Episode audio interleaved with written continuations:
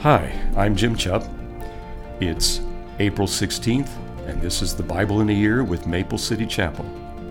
The readings for today are Joshua 13, Joshua 14, Luke 18, 1 to 17, Psalm 85, 1 to 13, and Proverbs 13, 7 and 8.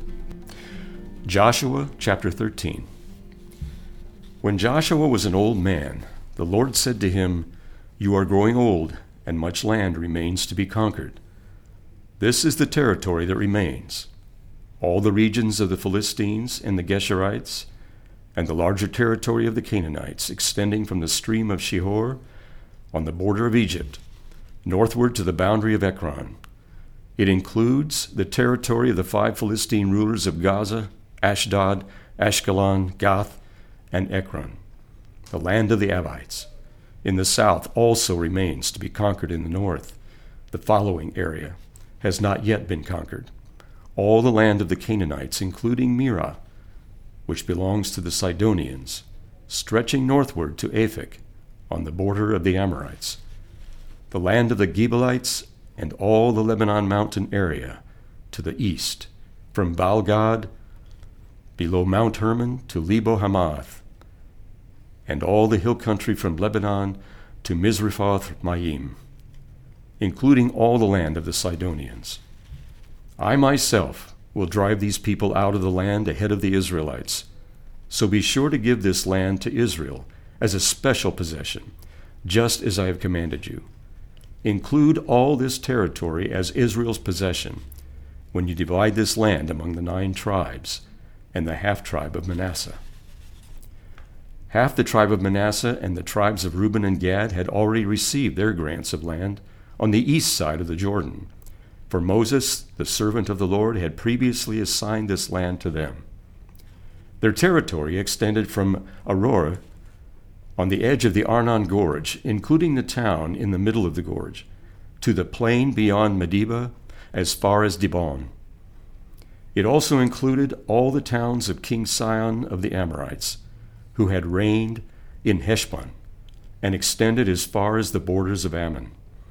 It included Gilead, the territory of the kingdoms of Geshur and Maacah, all of Mount Hermon, all of Bashan, as far as Salecah, and all the territory of King Og of Bashan, who had reigned in Ashtaroth, and Edrei.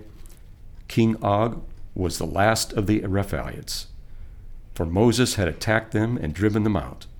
But the Israelites failed to drive out the people of Geshur and Maacah, so they continue to live among the Israelites to this day. Moses did not assign any allotment of land to the tribe of Levi. Instead, as the Lord had promised them, their allotment came from the offerings burned on the altar to the Lord, the God of Israel. Moses had assigned the following area to the clans of the tribe of Reuben.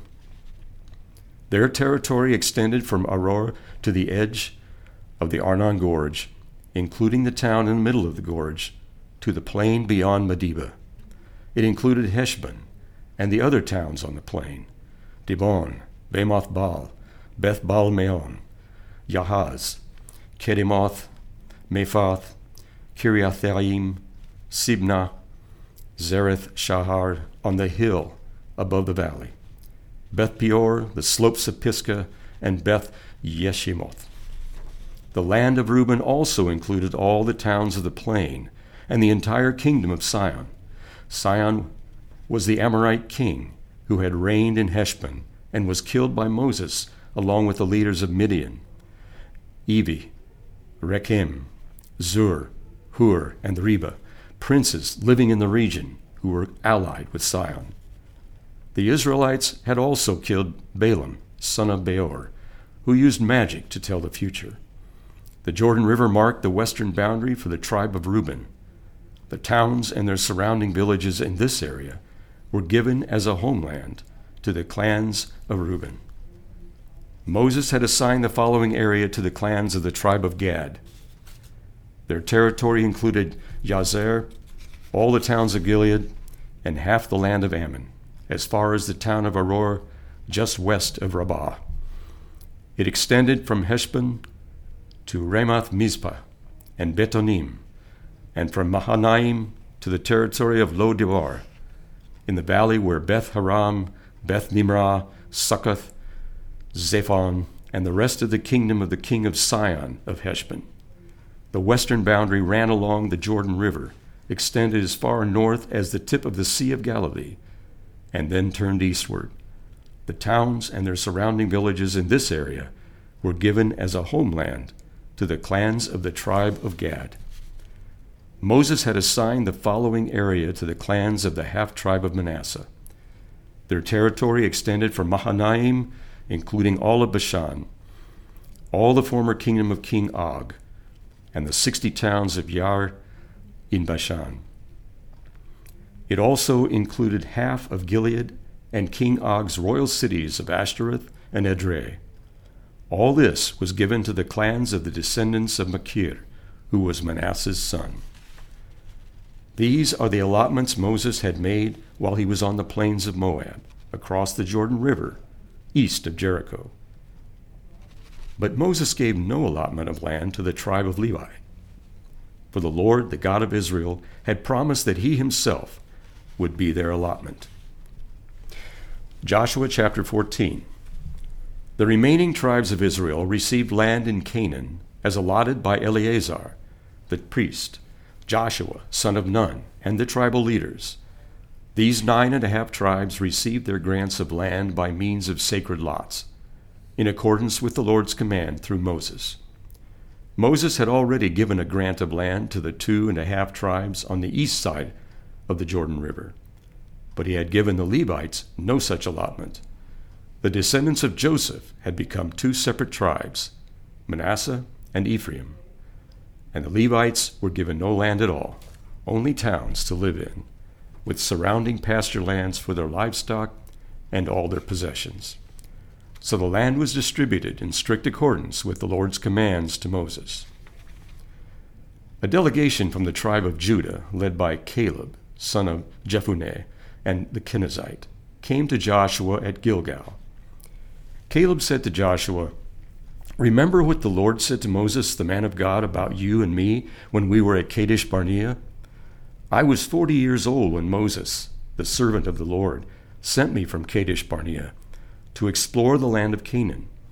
I returned and gave an honest report, but my brothers who went with me frightened the people from entering the promised land. For my part, I wholeheartedly followed the Lord my God. So that day Moses solemnly promised me, The land of Canaan on which you were just walking will be your grant of land, and that of your descendants forever, because you wholeheartedly followed the Lord my God.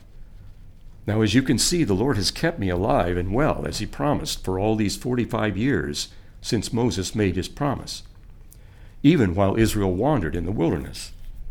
Today, I am 85 years old.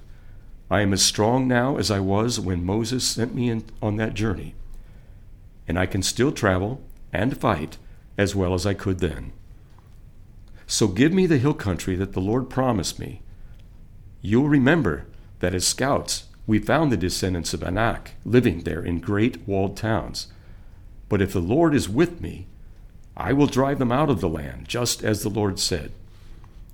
So Joshua blessed Caleb, son of Jephunneh, and gave Hebron to him as his portion of land. Hebron still belongs to the descendants of Caleb, son of Jephunneh the Kenizzite, because he wholeheartedly followed the Lord, the God of Israel.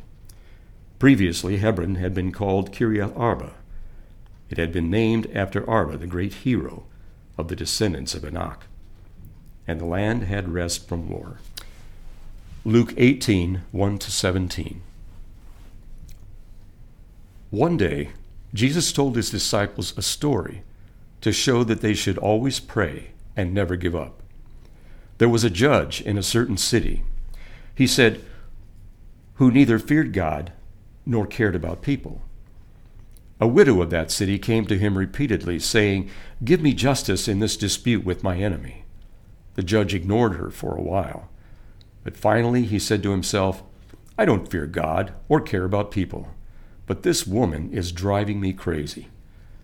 I'm going to see that she gets justice because she is wearing me out with her constant requests. Then the Lord said, Learn a lesson from this unjust judge.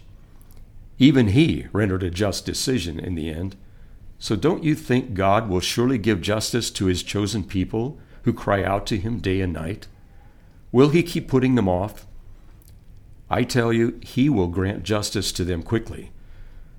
But when the Son of Man returns, how many will he find on the earth who have faith? Then Jesus told this story to some who had great confidence in their own righteousness and scorned everyone else. Two men went to the temple to pray.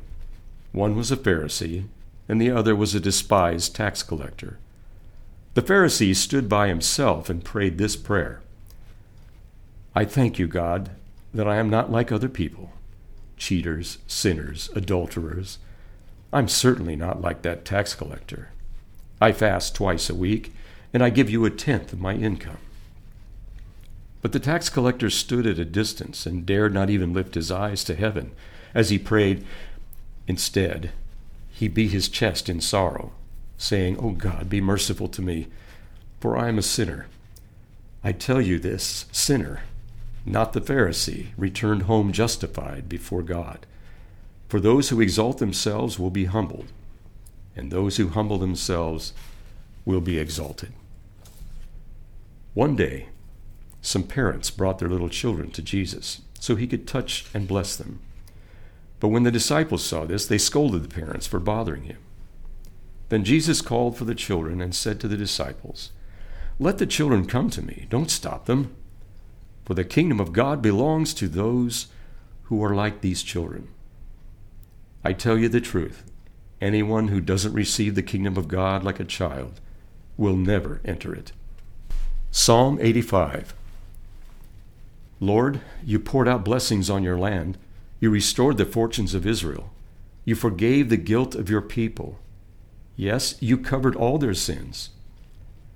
You held back your fury. You kept back your blazing anger. Now restore us again, O God of our salvation. Put aside your anger against us once more. Will you be angry with us always? Will you prolong your wrath to all generations? Won't you revive us again, so your people can rejoice in you?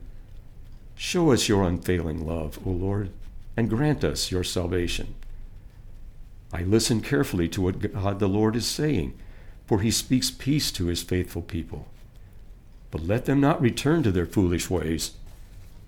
Surely his salvation is near to those who fear him, so our land will be filled with his glory. Unfailing love and truth have met together righteousness and peace have kissed. Truth springs up from the earth, and righteousness smiles down from heaven. Yes, the Lord pours down his blessings. Our land will yield its bountiful harvest. Righteousness goes as a herald before him, preparing the way for his steps. Proverbs 13, 7 through 8. Some who are poor pretend to be rich. Others who are rich pretend to be poor. The rich can pay a ransom for their lives, but the poor won't even get threatened.